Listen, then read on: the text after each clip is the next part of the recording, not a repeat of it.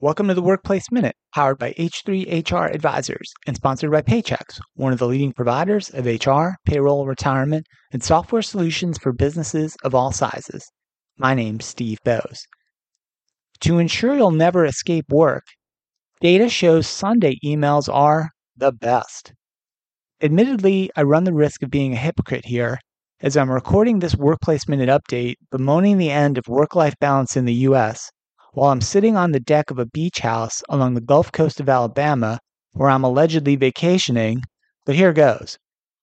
New research from the Axios HQ organization has revealed that the quote unquote best day and time to send an internal work email, in other words, the day and time where the email is most likely to be opened and read, is Sunday afternoon at 3 p.m.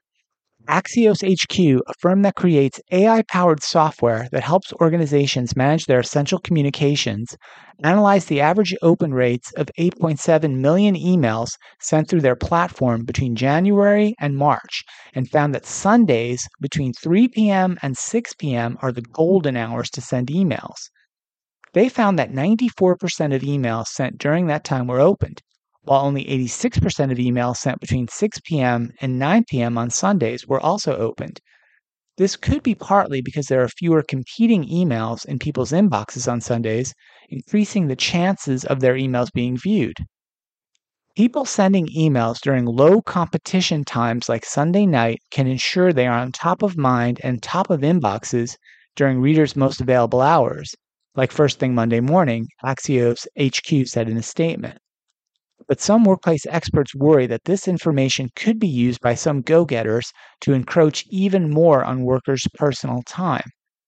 Although some workers may view this as an invitation to show off their great work ethic, one expert warns this could be a form of what's called techno invasion. Dr. Matthew Davis, an associate professor at Leeds University Business School, told the Times of London, quote, There's a phenomenon known as techno invasion and that's a sense of the work technology creeping into your personal life as well.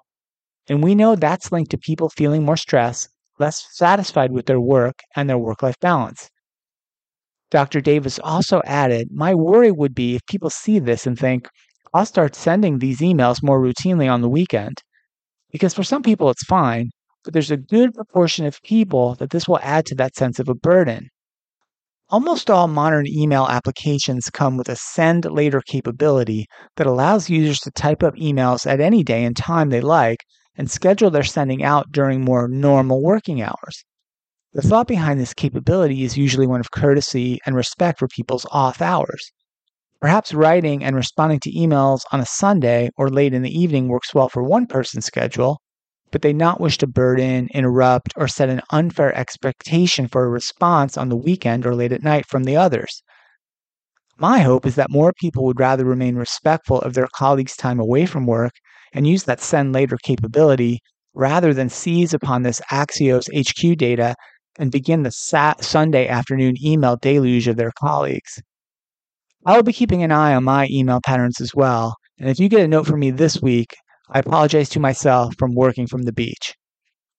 That's it for today's Workplace Minute, powered by H3HR Advisors.